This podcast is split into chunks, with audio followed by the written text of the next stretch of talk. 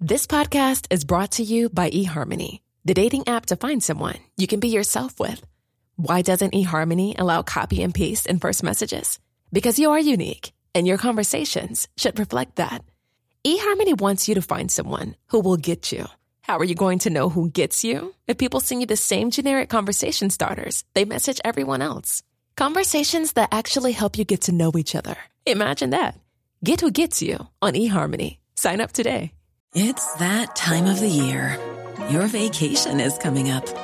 You can already hear the beach waves, feel the warm breeze, relax, and think about work. You really, really want it all to work out while you're away. Monday.com gives you and the team that peace of mind. When all work is on one platform and everyone's in sync, things just flow wherever you are.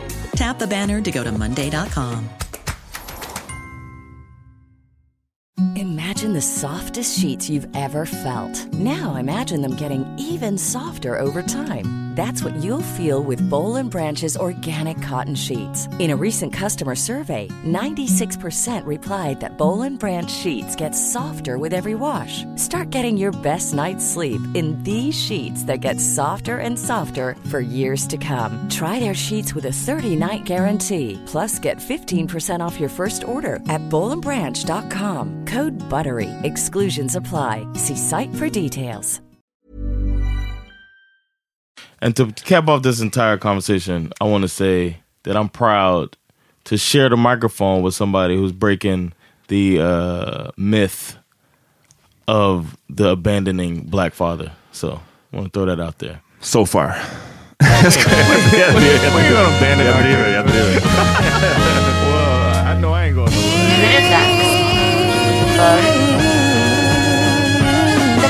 to. Welcome to the Power Meter Podcast. It's your boy John Rollins. Och Amat. We're your favorite podcast, favorite podcast, coming to you from Bang Studios. That's right. Det är fredag och eh, Peter är fortfarande i Ungern. Yeah, man. Out there uh, alt-writing it. He's alt-writing his future right now. Exakt. Uh, but yeah, shout out to Peter. Shout out to Skin Gourmet, who's a sponsor uh, this month. So uh, go to skingourmet uh, dot is it se I don't know. Google Skin Gourmet Yeah. Sverige. and uh, make an order. Get some of their wonderful products that are they're gourmet for your skin. Yep. And uh, put in power meeting, no space, and uh, just just power meeting, and you get fifteen percent off. Vi ska tävla ut lite grejer för dem, men jag tänkte vi kanske gör det nästa vecka. Okay, let's do it. Ehm, Ja, hur mår du? I'm good, man. Mm. Good. Ready for some. uh I just I'm I'm all in on football right now. It's that time of year. It's gonna get me through the fall, so that's a that's a lot of my brain, and it's very uninteresting to our podcast listeners. Ja, But, jag uh. But that's where I'm at, man. And I'm back to work, man. It's it's an interesting time. Ingen deep dive om amerikansk fotboll. Are you sure? Ja, vi, vi, kan, vi kan put it, lägga det till en vote, Okay. så får vi se. Jag skulle that's bli going- förvånad om det blev mer än... Jag undrar hur, hur, hur få som skulle säga ja. Oh man. Um, but yeah, I'm back to work, man. Uh, that's interesting. I wish I would have waited for the daily SFE to uh to start doing it when I got back to work because I hear so much passive aggressive Swedish Um. language. Uh, if you haven't checked it out, check out the hashtag daily SFE. I put fifty something phrases, um, uh, uh, common Swedish phrases, and then my interpretation of them. And it's a pretty funny thing, in my opinion. Men det är mycket passivt aggressivitet på ditt jobb alltså. Oh yeah, man, these people, man. The one dude, he he followed my daily SFE. Ah, okay. And when he says uh, um, something passive aggressive, he's like, uh, "The hard doing." alltså han är medveten. he's just like, yeah, it's, yeah, it's, it's a trip, man. He even asked me to do something, and then he was like, "Du vet vad det betyder." He's from. Uh, was that a good Skåne?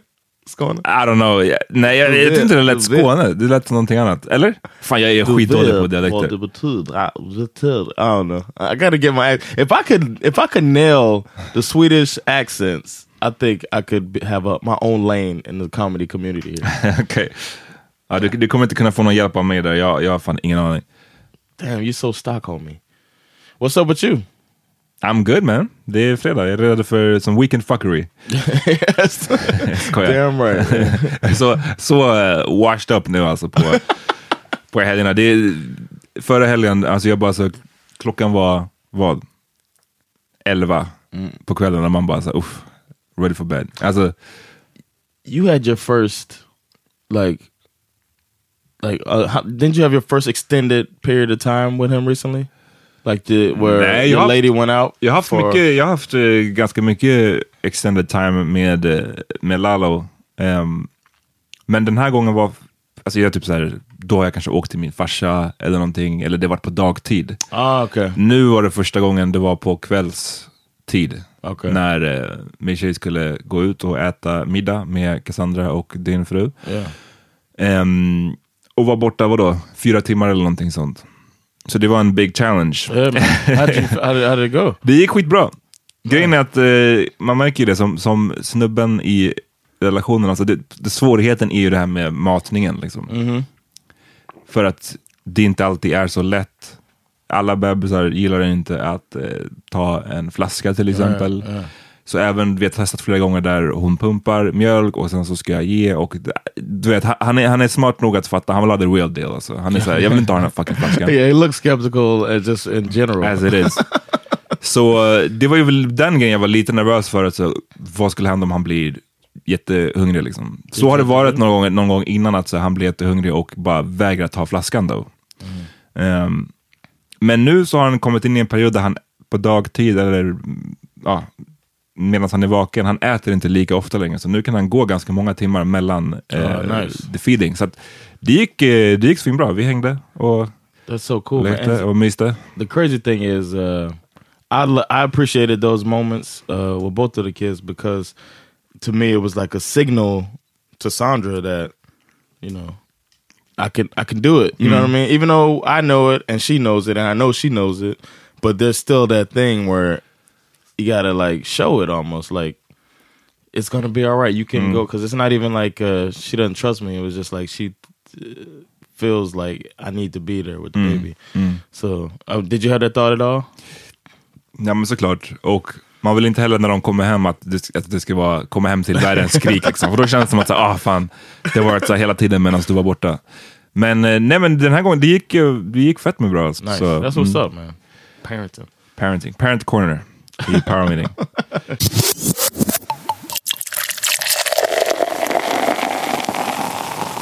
Jo, har du hört om den här Botham Jean personen?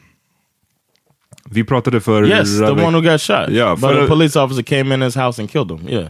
Precis. Um, thanks for blowing the drama of min story.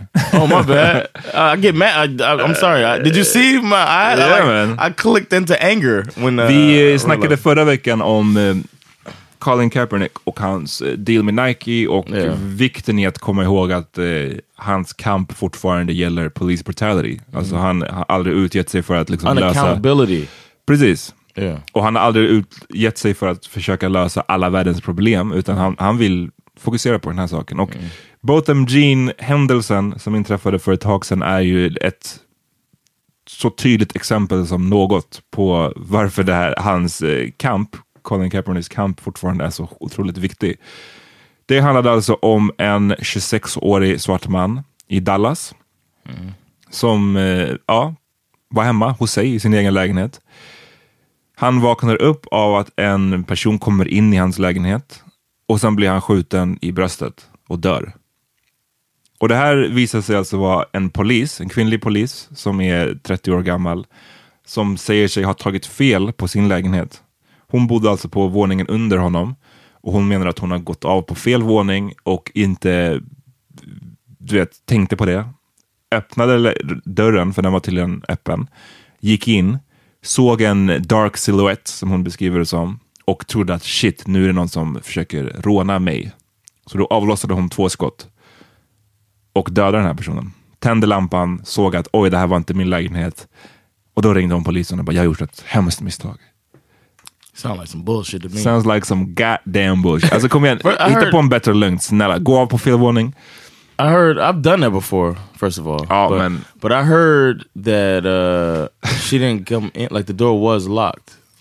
Precis, det She finns, was messing with the door and he opened it. det finns två varianter av den här storyn. Den som jag berättade är version två. Det, det var från två olika förhör om jag inte minns fel. Den första Mm. var 7 september, då beskrev hon det som du var inne på nu, att hon fifflade med nyckeln.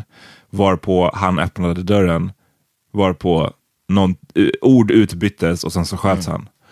Version nummer två som kom ut några dagar senare var den som jag nyss sa, att hon, hon Mm, okej. skulle låsa upp dörren så visade det sig att shit, den var öppen. Hon gick in, såg honom, eh, trodde att hon var i sin egen lägenhet och Ah, I sköt. see why she would say that shit. Because it's her apartment. Somebody got in. Now Exactly. I'm on my toes and ready for battle. Yep. If these motherfuckers, oh my gosh, Hon är... she's gonna get är away. She's gonna get away with this shit, man. det, för det första så var det redan, den första besvikelsen var att hon är charged med manslaughter, alltså dråp och inte mord. Vilket är så här, jag vet inte hur man går in i någons lägenhet och skjuter den personen och det inte ska It should be räknas som second mord. degree murder at the least. At the least. Oh, oh, it should be. It's second degree murder. Men hon är alltså, blev då anklagad för dråp och hon är ute nu på bail. yeah. Oh, the, uh, I hope she's on a in a one story place while she's on bail. Because if she goes to the wrong floor, she'd kill another person. Men det, det är så fucking, liksom, man, man blir... Jag skrev om det här mycket på min blogg som jag hade på Nöjesguiden. Det måste ha varit 2014 när Ferguson hände, så jag hade en hel följetong. Jag skrev om, om basically alla fall som, som hände just då. För då var det verkligen under den perioden som det blev uppmärksammat. Mer än någonsin tidigare skulle jag säga. Ehm, men det är svårt att inte bli lite disillusioned. Det- Vad ska man säga? Lite så här avtrubbad nästan. För att det händer så fucking ofta. Och det är så ofta de här poliserna aldrig anklagas, eller aldrig eh, döms. Och man bara kan se hur, hur eh, the wheels are turning just nu för att den här, snubb, för att den här kvinnliga polisen nu ska också bli friad. Yeah, because he had weed in his apartment. Exakt, det, var, det är It's det som har kommit nu den senaste tiden är att eh, Fox News till exempel var några och som rapporterade mycket kring det här att eh, he was no angel. De hade hittat weed i hans lägenhet. That was polisen. uh I want to clarify. That was a local Fox station Okay. that reported it. Okej, It wasn't like the big one. Det var Right. inte... Bill Riley är inte kvar där, men vem vem är det som nu är där? Det är den här... like Sh- Sh- Shepard wasn't Ah. it? Shepard. Uh, Ja, anyways, men, men det är inte bara, jag tog Fox News, men det är inte bara Fox News som är, gör fel i den här situationen. Nej. Det är liksom ett problem som medierna överlag har. and it was there. The, the Dallas news there is is on the Fox station. Mm. Yep. and they posted up right away that uh he had weed in his apartment, which doesn't make him murderable. You know, there's nothing they could do. Just like I say uh, about Ferguson, about Mike Brown. If you, if I walk up to a police officer and punch him in the face, and they take me to jail, the penalty is not murder. They're not going to give me the death penalty for it. So if I punch an officer in the face that they're saying that he was beating the officer mm-hmm. up, if I'm beating him up and he kills me, then he's wrong. Mm. Like there's a penalty for that because that's not the there's not a pen the, the penalty for punching an officer is not murder. So people trying to justify with that the penalty for having weed in your apartment is not murder. It's not death. Nej. So why it's not justifiable? So don't even fucking bring it up. It's, Och it's- den här snubben då, eh, Botham Jean var 26 år. Alltså inget av det jag kommer säga nu ska egentligen spela roll.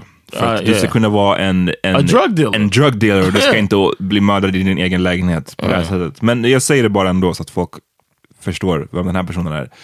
Han var alltså en 26-årig man som hade pluggat på college, a degree, beskrivs som att han beskrivs som en så här churchgoer och var väldigt omtyckt i sin eh, area. Ehm, jobbade på en consulting och accounting firm.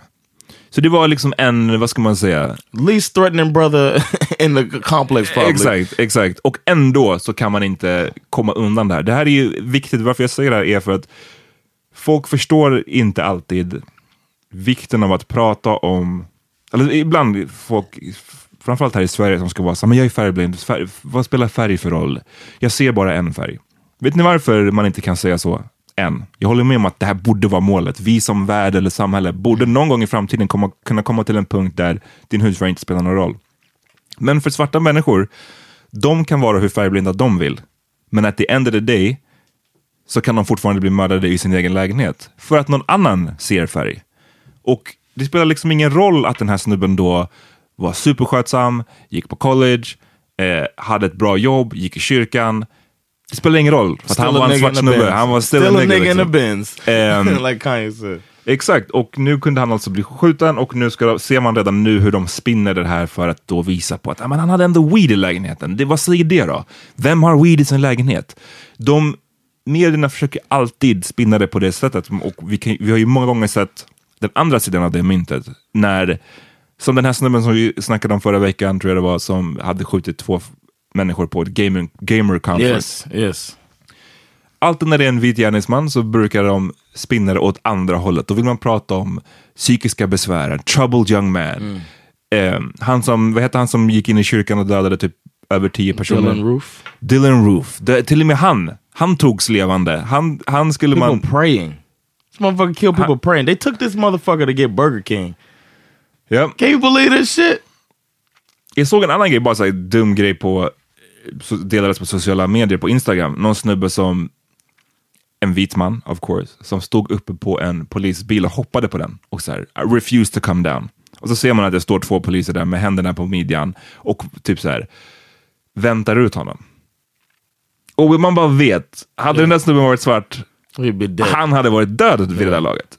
700 shots. Ja, så han damaged police property, vi måste Ja. skjuta honom.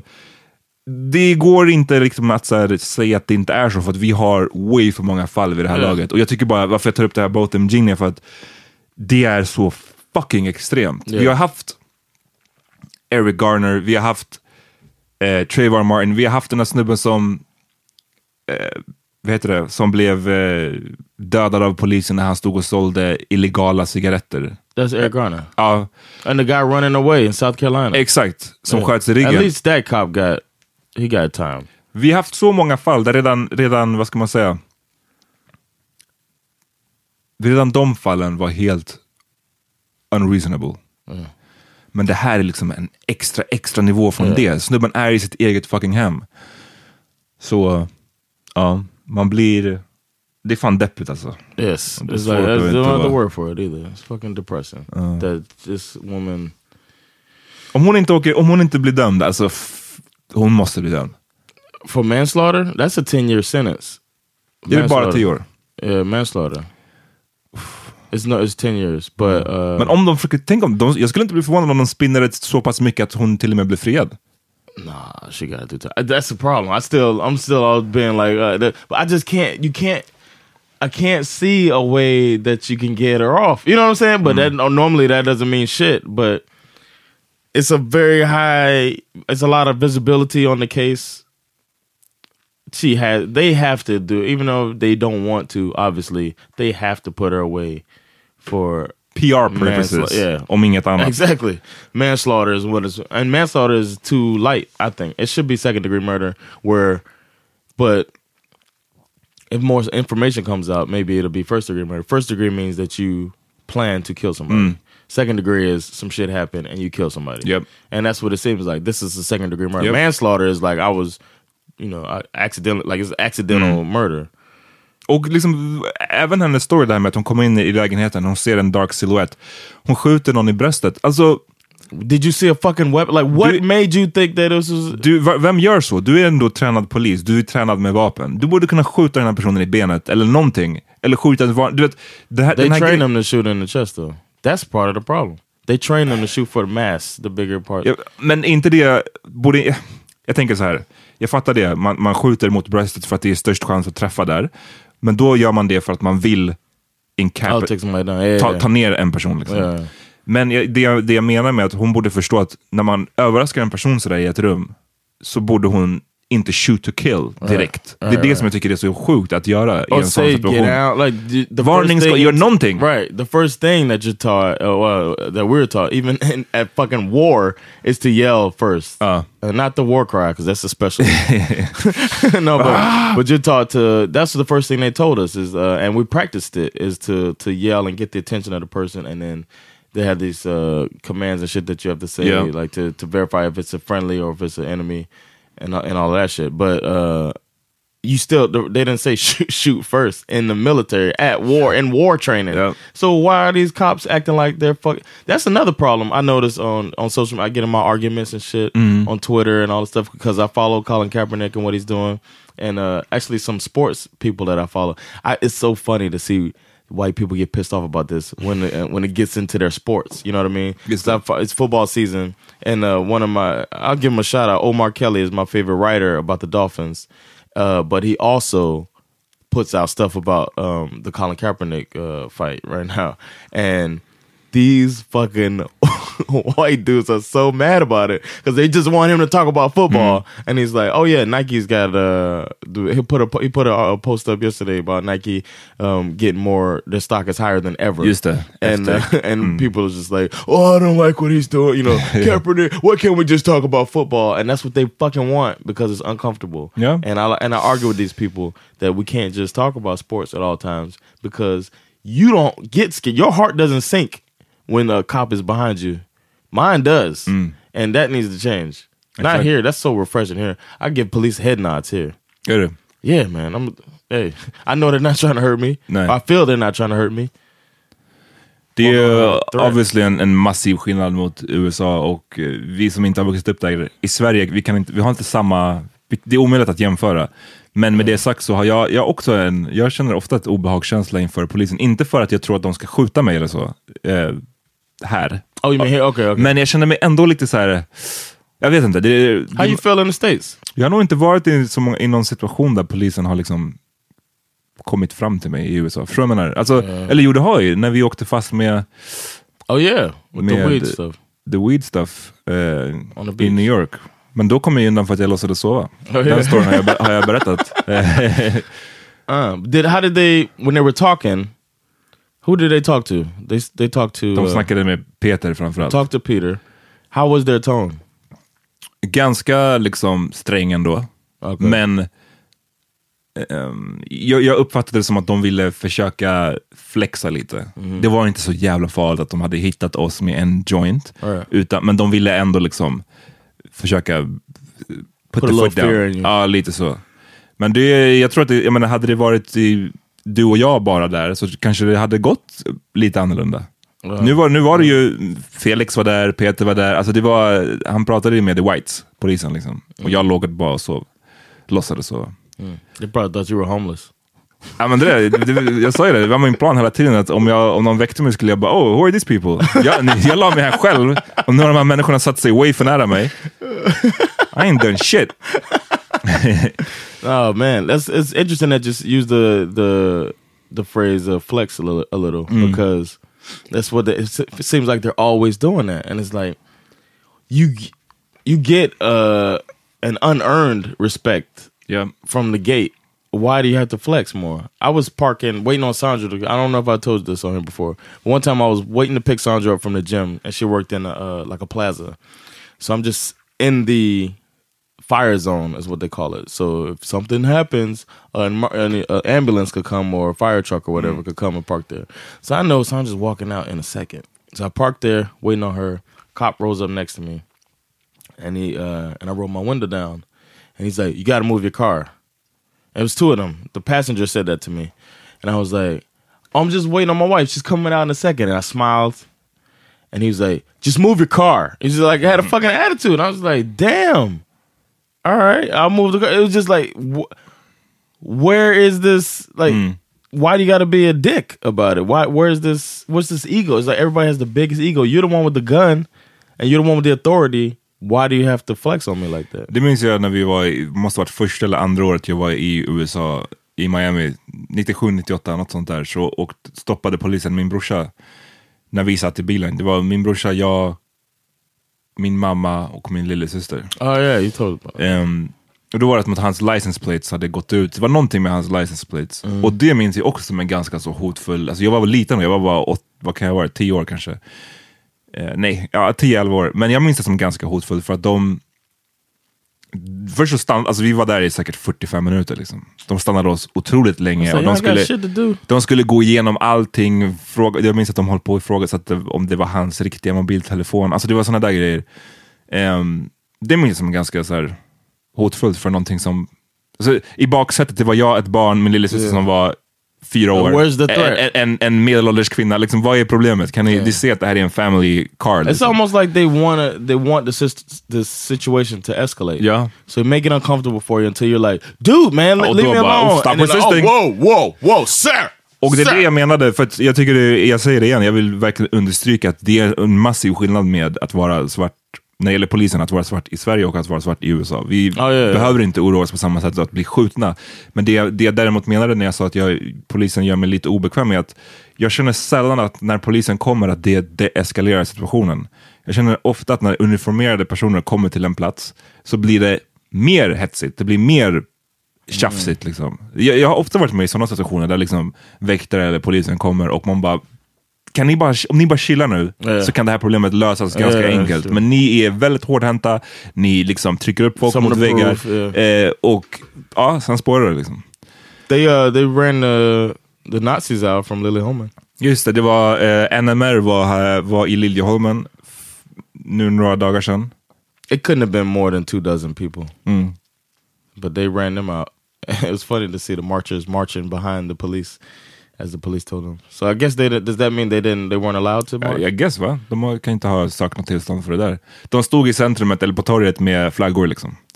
Um, och det var så här, jag önskar de kunde göra det i Rinkeby eller någonting.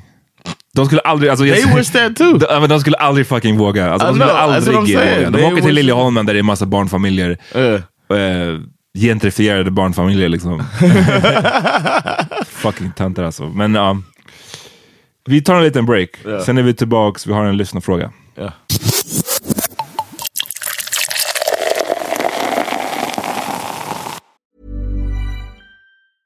It's that time of the year. Your vacation is coming up. You can already hear the beach waves, feel the warm breeze, relax, and think about work. You really, really want it all to work out while you're away. Monday.com gives you and the team that peace of mind. When all work is on one platform and everyone's in sync, things just flow wherever you are. Tap the banner to go to Monday.com. Many of us have those stubborn pounds that seem impossible to lose, no matter how good we eat or how hard we work out. My solution is PlushCare. PlushCare is a leading telehealth provider with doctors who are there for you day and night to partner with you in your weight loss journey. They can prescribe FDA-approved weight loss medications like Wagovi and Zepbound for those who qualify. Plus, they accept most insurance plans. To get started, visit plushcare.com slash weight loss. That's plushcare.com slash weight loss. Hiring for your small business? If you're not looking for professionals on LinkedIn, you're looking in the wrong place. That's like looking for your car keys in a fish tank. LinkedIn helps you hire professionals you can't find anywhere else, even those who aren't actively searching for a new job but might be open to the perfect role. In a given month, over 70% of LinkedIn users don't even visit other leading job sites. So start looking in the right place. With LinkedIn, you can hire professionals like a professional. Post your free job on linkedin.com slash spoken today. Okej, vi är tillbaks after the messages. Vi påminner om att vi har den här tävlingen förresten. ehm, där man kan få komma och titta på samtalet som hålls på Kulturhuset med Chimamanda Ngozi Adichie. Som sköts av, eh, eller hålls av eh, Ami Bramesi, våran eh, poddkollega från Raseriet. Vill ni Yeah. gå på det? Oh, extremt eftertraktat eh, samtal. Vill ni gå på det, skriv ett mail till oss eller DM oss och motivera varför just ni ska få gå. Vi har två bilj- biljetter att tävla ut. All right? Yes. Vad skulle du säga? They're in Miami right now. Ja, jag såg det. Shit. And Gå, they- de är på en strippturné i USA och nu har de nått Miami. I've I've asked them to reach out to Monk while they're down there. Ja, tror du att de kommer göra det? I don't know. They got his phone number. Uff. They uh, I told them they could get their nails done, get a conch salad. It seemed like a reasonable thing to go after while you're down there. So uh, if they link up with him, they, I would be very happy. It's gonna be real. It'll be. It might be too. I was Yeah, like, yeah, I "You think it ready?" actually be too real, it might be too real for you, but Monk is that's a wild boy. That's a wild boy. All right, vi har en lyssnarfråga. Yes. Den lyder så här. Jag måste få fråga en sak. Ni kanske tröttna, tröttnar på mig, men jag tar risken. okay. Okej? Vi är Shout inte- out det- to Sandra. Exakt. Nej, vi är inte trött på det. Det, det är lugnt. Det är lugnt. Eh, vi älskar när folk skickar lyssnarfrågor. Gör ni skillnad på en person som är mixad, inom parentes beskriver hon det som en svart förälder och en vit förälder, eller en person som är svart? Eller är det samma sak? Jag vill, jag vill identifiera mig som svart. Min kompis menar på att jag inte är svart utan mixed. Det innebär för mig i så fall att jag hamnar i mitten igen. Jag är för vit för att vara svart och för... What? För svart för att vara... Jag är för vit för att vara svart och för vit för att vara svart. Det står faktiskt det, men hon, menar jag är för svart för att vara vit och för vit för att vara svart. Ehm, ja, så frågan är alltså, gör vi skillnad? What do you say John? Det här är en, eh, det är en bra fråga tycker jag.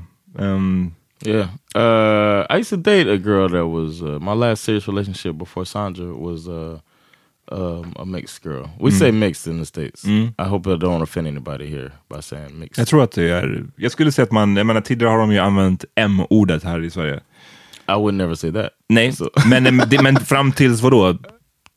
Ganska nyligen ändå så var det inte så många som hade ett problem. Alltså folk kanske hade problem med det, men det var ändå ett accepterat ord. Man kunde se det i tidningar och så vidare. Det är först de senaste åren som folk har börjat så här, call it out ordentligt. Och nu är det inte okej, vilket är bra. Nu So använder- jag, jag, det är så, jag tycker det är svårt. Jag skulle säga mixad. Jag, jag Mixad, tycker det är okej. det mest, minst problematiska ordet. Okay. Uh, I know, right? Um, besides Jews. Uh, no, but uh, my ex would tell me stuff, stories like her mom would pick her up from school.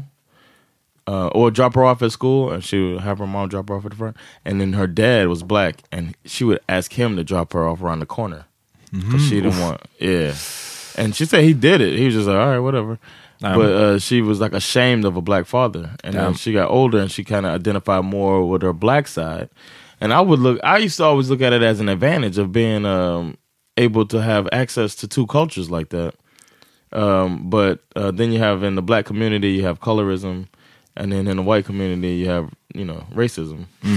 so it's like it could be, it could suck, and she would express that um, it sucked uh, on on those fronts as well. But um, I noticed that she embraced other mixed celebrities. Like she thought nobody sings better than Mariah Carey. Strong argument there, but uh, she was just like Mariah Carey's the best. and- Hon tog the lightest of the mixed också. but that was just an example. Like yeah, she, uh, she, for she, you know, that there was like a that bond there. But I never looked at it as an uh, as a bad thing to be mixed. Men gör, Ja, gör du another- skillnad? Gör du skill- tänk, när du ser på henne eller när du ser på andra mixare, tänker du på dem som svarta eller tänker du så ja, nej, de är en tredje sak? Det finns svarta, det finns vita, det finns någonting mittemellan. Here in Sweden, I just look at them as not Swedish. Okej, blattar. I wouldn't say I don't never use that term, but yeah, I guess so. They just like minorities. I don't know. Okej. Uh, in the states, I would consider them black. Va- varför tror du att du gör den skillnaden? Varför, varför är de inte svarta i Sverige? I don't never, I don't never say, I don't just think of people. I don't know. I don't think of people as like black here. That's weird. Det där är en intressant grej ändå, för jag tror att många amerikaner, am- svarta amerikaner har den där grejen. Alltså att man, jag har ibland hört folk uttrycka sig så att så här, black är en afroamerikan. Liksom. Yeah, exactly. Och sen har vi Africans, Africans. eller African descendants, liksom, Right. vilket är en helt annan grej. Ni delar Right. inte vår kultur och så vidare. Och så vidare. Right. Ehm, I think black is an American thing, man. It's an American construct. So Det, men det är sant, för att, alltså, på ett sätt är det verkligen sant. Jag, jag, ehm, om man pratar med folk, alltså, folk som är till exempel uppvuxna i ett afrikanskt land, inte vi som är uppvuxna här i Sverige. Därför vi har också tvingats förhålla oss till, liksom, vi kan komma in på det lite senare, men till att vi är svarta. Liksom. Men pratar man med folk som har vuxit upp i ett afrikanskt land så är det här svartheten är mycket mindre laddad för dem. Jag har pratat med många i arbetet med min, med min bok som kommer ut någon gång eh, nästa år. shout out to Shoutout that. till den. Eh, mer om det sen. Men det är många som uttrycker att liksom, de tänkte inte på att de är svarta förrän de kom till Europa eller de kom till USA.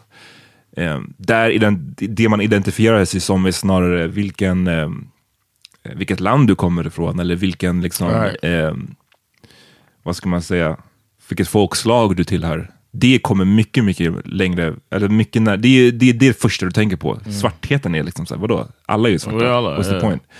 Ehm, så jag kan förstå det där som du, ja, som du var inne på Jan. Men om man bortser från den mixadheten så har ni ju, du, du nämnde det också snabbt, det här med kolorism.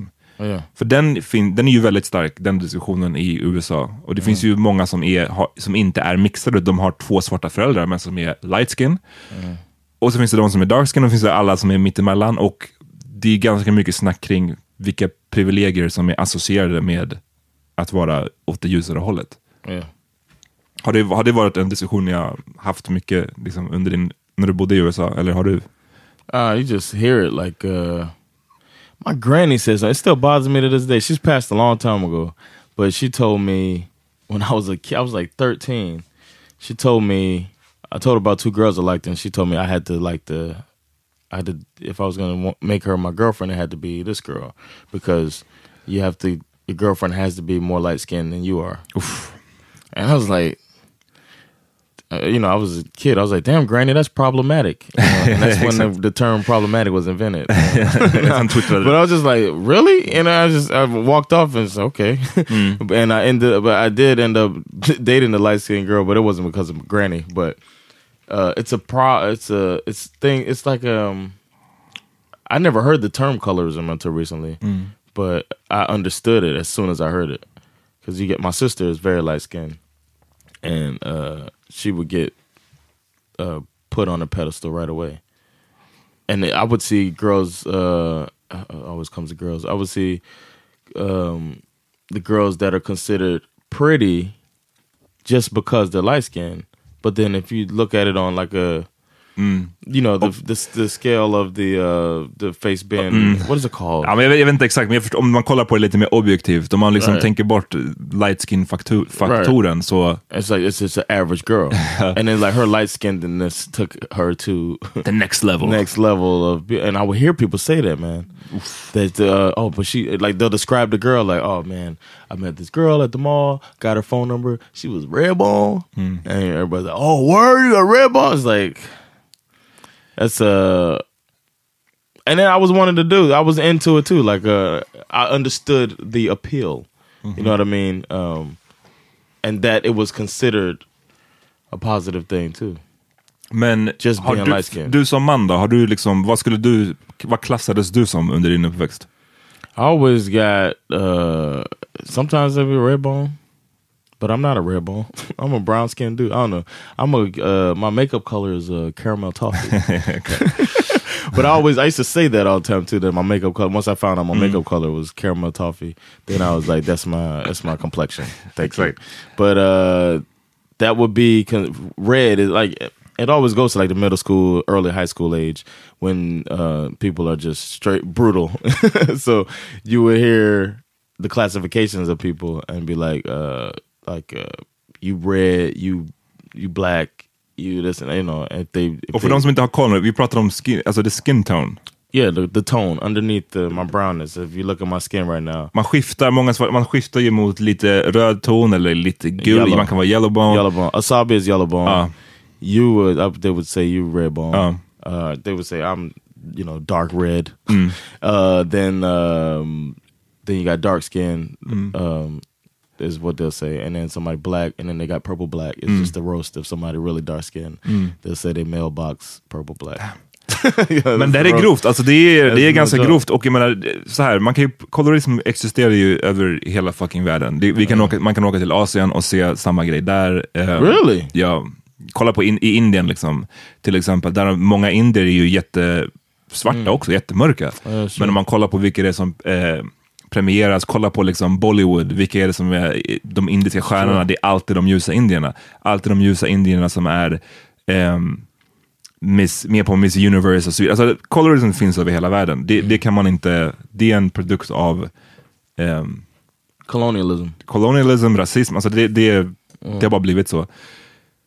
Men i USA så är den ju väldigt så här, mm, starkt förankrad kan man ju säga. Och det är väldigt mycket olika tankar förknippade med om du är dark skin. Så, så, som kille till exempel, om du är dark skin så förväntar sig folk att du ska vara lite mer aggressiv eller lite mera, det är ganska mycket saker som är kopplade till det. Medan man, har, man ser oftast memes som light skin dudes, att de är fem, mer feminina. Yeah. Och samma grej då med, med kvinnor, att eh, de som är light skin får det här som du var inne på, det här privilegiet av att de anses vara mer eftertraktade eller vackrare eller liksom... and the hair thing too. That's Precis. too. Och det, allt det där kommer ju tillbaks till, man kan ju tracea det där ända tillbaks till Yeah, slaveritiden. definitely. Yeah. alltså, och menar, kolla på när Malcolm X pratar om House Negro, Field Negro. Det börjar ju redan där, att liksom den som var en produkt av slavägarnas, eh, en slavägare och en slavs barn fick jobba inne i huset. Eh, fick lite lättare i sammanhanget eh, arbetsuppgifter. Och redan där börjar ju divisionen skapas mellan de som är på the field, som är mer dark skin och de som är i huset som är mer light skin. Så har det bara följt med liksom, ända tills eh, fucking nu. Yeah. Men... Och ja, det är bara att titta på exempelvis populärkulturen. Det är ingen slump att de flesta svarta som, som premieras Halle Berry. Är ljusare. Det, jag tror det skulle vara mycket svårare för Obama om han hade varit dark skin. Liksom. Det, är- vi, vi, alltså, så, så- det, tyvärr är det ju så. Det är hemskt. hemskt liksom. Yeah. Jag tror att världen, eller USA, funkar så väl i That's hög utsträckning. it meant a lot to me when um, I'm drawing a blank on her name, but uh, she won the Oscar. Uh, Viola, Viola Davis. Davis, yeah. When she won the Oscar, I was like, "Oh, I love that! I love that she." And then that she went up there with the natural hair and she did the whole uh, beautiful, uh, heartfelt speech. And then, uh, but Halle won it first, and it was like I, had somebody say that she she didn't get the gold till she got the gray, and he, he called white people gray. It was, it's a thing some people do. I think in Ohio, and he's like, she didn't get the gold till she got the gray. So basically, she didn't get the Oscar until she fucked Billy Bob Horton. Oh. Thornton on uh, Wow. Monsters Ball. Stark analys. Ja. but uh, I don't, I I don't know what else I have to say about it, man. I uh, Men vi kan ta det till en svensk kontext då. yeah. För att här tycker jag att, jag ska prata utifrån mitt eget perspektiv, jag som har en sven, svensk, en vit förälder och en svart förälder. Jag har alltid identifierat mig som svart. Alltid. Jag har aldrig varit någon som försöker göra en distinktion mellan Ja, Alltså jag har definitivt aldrig identifierat mig som vit, men det har mycket att göra med att omvärlden aldrig skulle se mig som Right, vit. right. Ehm, Wait, wait. You're you're black? No. Men jag har heller aldrig identifierat mig som någonting mittemellan. Jag har aldrig varit någon som söker den här, så, åh, jag är mixad eller jag är pride, tar pride i att jag är M-ordet. Liksom. Jag har alltid bara sett mig som svart. Eh, och det är nog först på senare år som den här diskussionen om kolorism har ju kommit till Sverige också, bland det svarta. Men jag skulle säga att den har kommit till Sverige på senare tid. Jag säger inte att problemen inte har existerat tidigare, men diskussionen om problemen har, är relativt ny här. Ehm, och ja, som sagt, det mycket handlar ju om hur omvärlden ser dig. Det finns, även om man är re- rent biologiskt 50-50 mellan svart och vit, så finns det ingen chans att någon någonsin skulle se på mig, jag blir aldrig, betrakt, jag får aldrig, jag blir aldrig betraktad som vit. Så därför finns det liksom ingen, ingen ens möjlighet att känna den här, så här "Oj, men jag har kärlek för min vita sida. Det, den kommer inte lika naturligt som den gör för den svarta sidan, för det är hela tiden den du blir eh, baserad på, Ja. kan man väl säga. Sen tror jag att mycket för- mig personligen har haft att göra med att min, eh, oj, min mamma har alltid varit ganska mån om att jag ska känna till min svarta sida. Och där finns ju vita föräldrar har ju väldigt olika strategier här, i min erfarenhet. Alltså det finns de som, alltså vita föräldrar som då har ett mixat barn som vill, de är så måna om att det här barnet inte ska få uppleva rasism eller vad vi ska säga. Ja. Så de, vill, de försöker mata barnet med att men vi är alla, we're all alike, vi är alla liksom one race och så vidare. Och så går barnet runt och tänker att det är så, att jag är ju lika svensk som alla andra. Sen, när den kom, sen när den kommer ut i den riktiga världen så bara, oh snap, så, så insåg de att det inte riktigt är så det fungerar. Jag vet inte, jag har säkert sagt det på podden tidigare, men det fanns en grann tjej i huset bredvid som var några år äldre än jag, som var mixad. Och hennes morsa hade kört den här taktiken, tvärt emot mina föräldrar. Hon hade, de hade gjort den här, men du är lika mycket svensk som vi alla. Du är liksom, finns ingen, ingen färg och så vidare. När Lasermannen då härjade på början av 90-talet här i Sverige, så han attackerade ju svartskallar. Inte svenska, liksom, eller inte eh, etniska, blonda, blåögda, utan svartskallar. Och på skolan då så hade de varnat eleverna. Alla elever hade de varnat till en början. Se upp, liksom, var, gå inte själva på natten liksom, eller på kvällstid. Var försiktiga. Så hade de varnat de eh, elever med invandrarbakgrund lite extra. Det här är, jag var mycket yngre, alltså jag var, vadå, fem, fyra, fem år. Det här är inte, jag var Oh, inte wow. med i skolan när det här hände, utan det här var, hon var några år äldre än jag. Det här är en story jag har fått berättat för, för mig. Ehm, men den här granntjejen då hade då blivit väldigt typ förkrossad över det här. När hon kom hem efter den skoldagen. Inte för att hon var egentligen så rädd för Lasermannen, utan för att hon hade blivit singled out som en som inte är helt svensk, om du förstår vad jag menar. Yeah. Alltså varför, blev, varför, talade, varför varnade de mig extra? Vad är problemet? Och då hade hennes mamma typ tvingats förklara, så, jo okej, men fast du är ju ändå jag, för, jag uppfostrar dig som att du är som alla vi andra, men But when it you're comes not. down to it så... ja. Wow. så You just white-ish. Damn. Oh, poor baby. men Well, I think the your mom took the right tactic if you got to compare the two. jag tror definitivt det. Eh, Do you feel any like uh you don't feel like a forced uh like a, a denial of whiteness, like a or a disengagement from whiteness? jo, men på, på ett sätt kanske. Men, men som sagt, jag har, jag har liksom...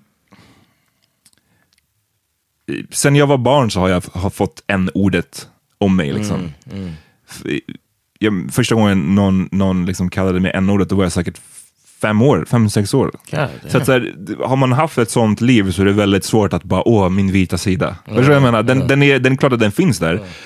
Men det är ingenting som jag går runt och tänker på. Jag ser mig inte själv som 50% vit. Nej. Men med det sagt så finns det ju vissa eh, privilegier attached till att vara mixad. Jag har sett att det här är, apropå att det här kolor- kolorism-diskussionen har nått Sverige, så jag har sett att vissa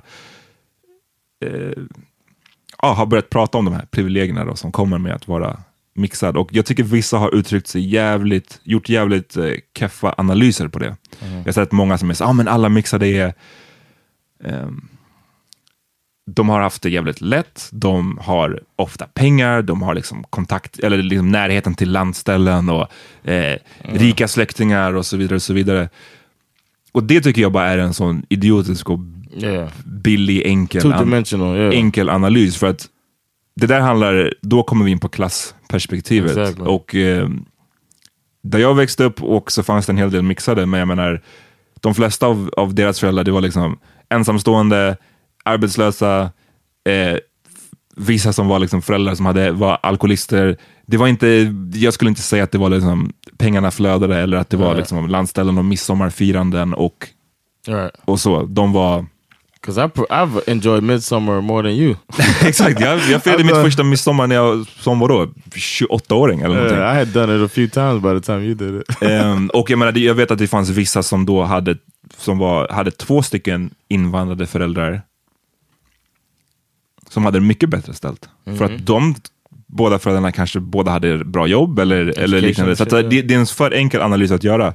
Däremot så de privilegierna jag skulle säga som är riktiga och som faktiskt finns, det är att ens vita förälder, då om den är svensk i alla fall, har ju då erfarenheten av det svenska samhället på ett annat sätt. Den vet, vad ska man säga, hur a-kassan funkar. Den vet vilka eh, hur, hur du ska gå tillväga om du behöver sjukintyg. Alltså det är sådana där saker som man kanske inte har lika bra koll på om man, är, om man har två föräldrar som är invandrade. Det, är det, det är det riktiga privilegiet i så fall. Att man har en, en förälder som vet hur man ska navigera i det svenska samhället. Men det här med att, det är det riktiga privilegiet, det här med att så här, snacka om att alla mixade per automatik har, har haft det gött ställt, liksom, det tycker jag bara är ren bullshit. Det är inte alls min eh, erfarenhet, alltså hos mig personligen eller hos de mixade jag haft i min, i min närhet.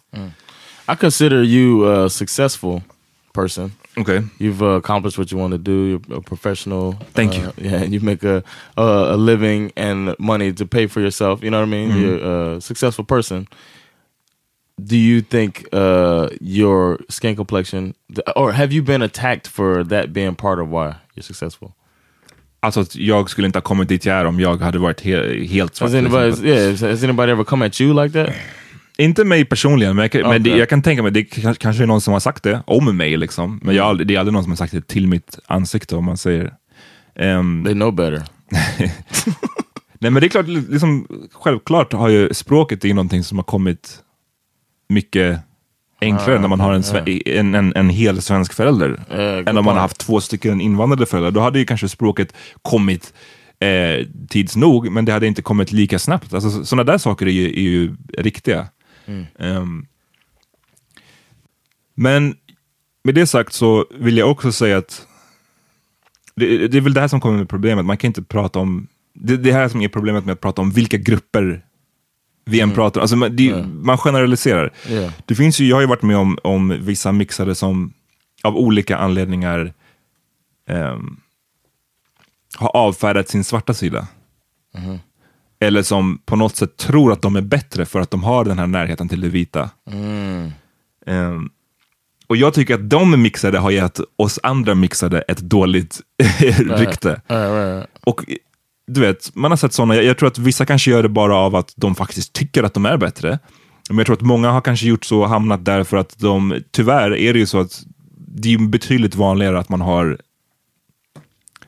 den vita föräldern närvarande och den svarta föräldern frånvarande. Det, är- jag, jag, jag, det under min uppväxt så har det 90% av fallen har ju varit så. Ehm, Is it black dads all the time? black dads. Det är liksom, Niggas ain't shit in either country. Ja, men det, det är så, vad ska man säga? Det, det, det är en tråkig stereotyp, men, men ganska Ja. ofta så stämmer den, tyvärr. Alltså, I heard that's a myth though in the states.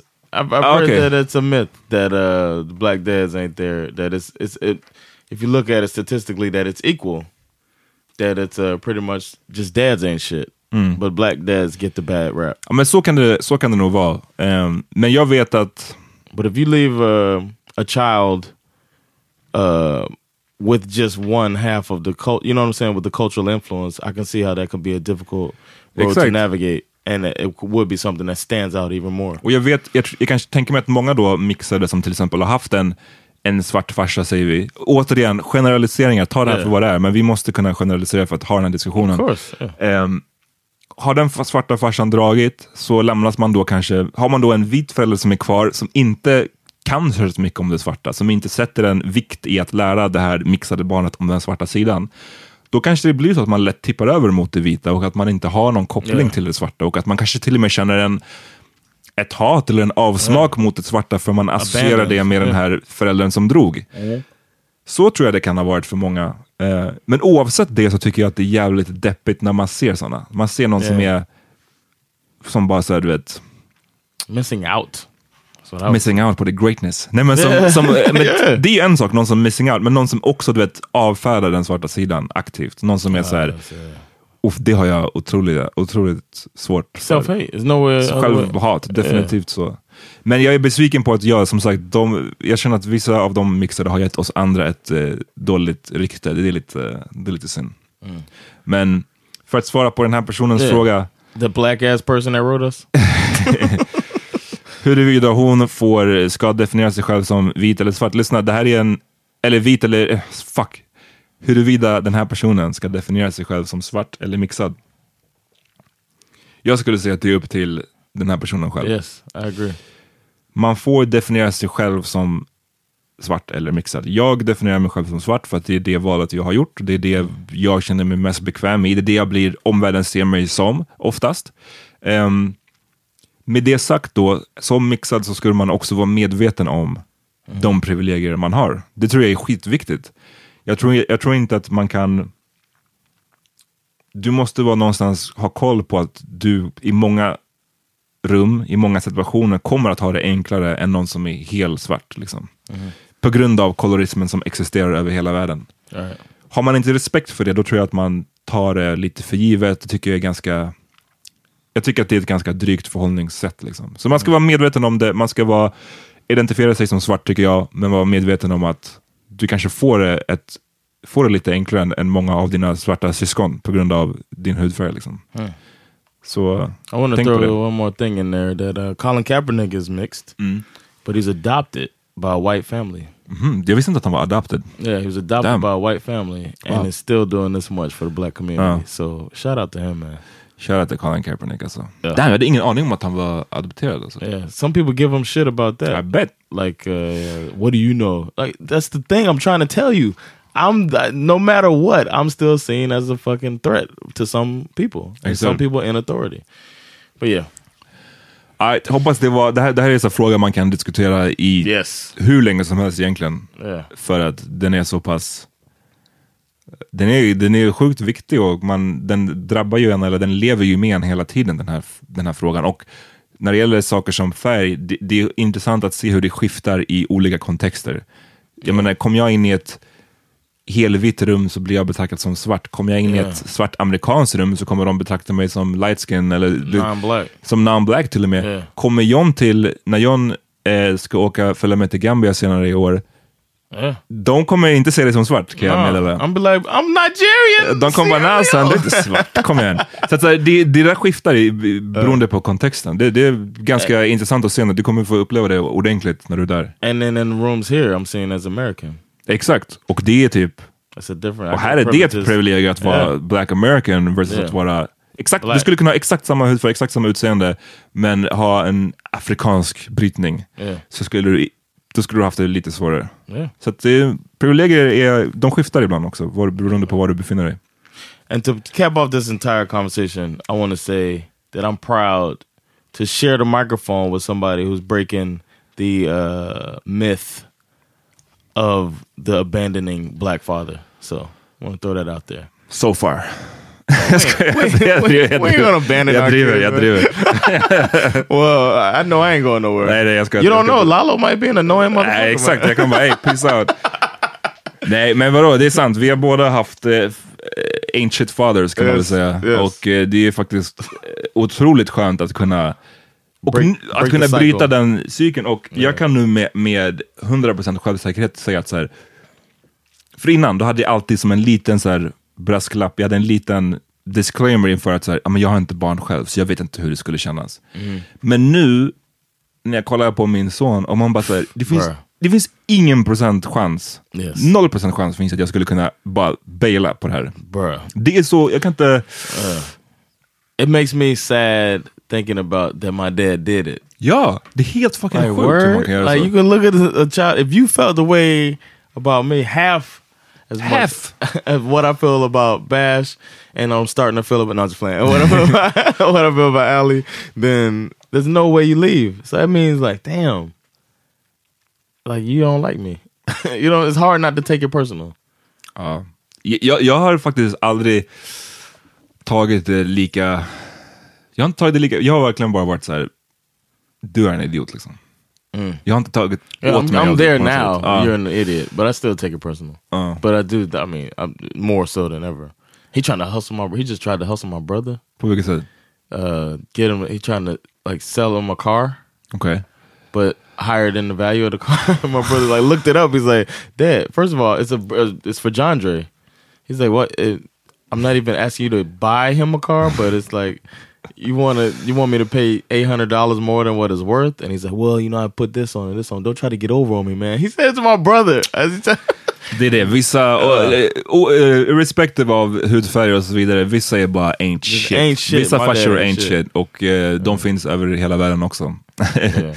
Fy fan, var inte en ain't shit farsa. yes,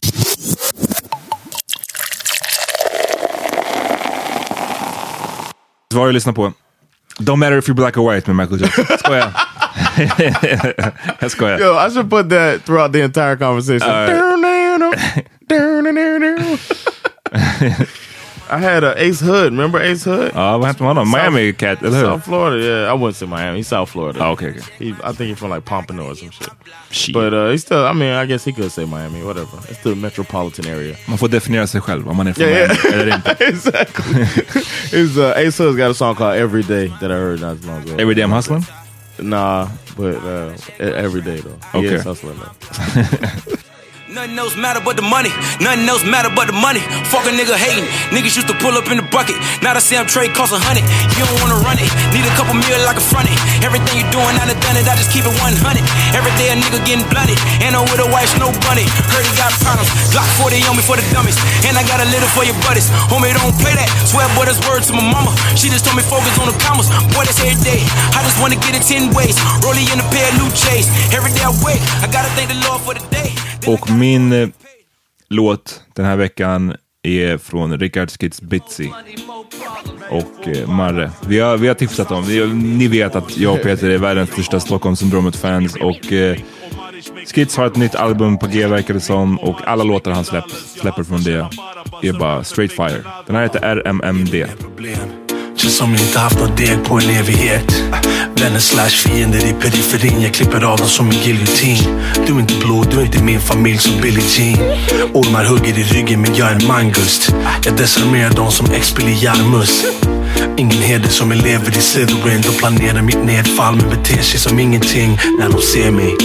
Broder är vad de kallar folk Men längtar efter att slicka blodet från sin kalla dolk. Ah. Hala reptiler, knastider, de dyker bara upp Tack för att ni har lyssnat på oss ännu en vecka. Glöm inte att gå in på powermedianpodcast.com. Om ni gillar den här podden så kommer ni gilla det som sker på den sajten också. Yes. Och eh, shoutout till Peter, han är tillbaka nästa vecka. Tror vi, om han inte har gått med i...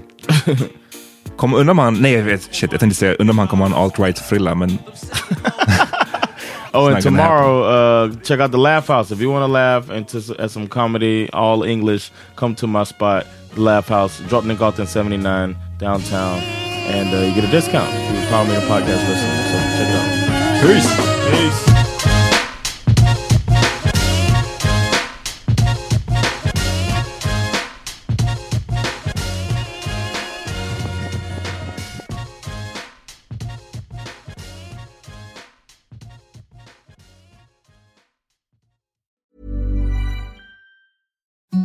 Imagine the softest sheets you've ever felt. Now imagine them getting even softer over time. That's what you'll feel with Bowl and Branch's organic cotton sheets. In a recent customer survey, 96% replied that Bowl and Branch sheets get softer with every wash. Start getting your best night's sleep in these sheets that get softer and softer for years to come. Try their sheets with a 30-night guarantee. Plus, get 15% off your first order at bowlandbranch.com. Code BUTTERY. Exclusions apply. See site for details.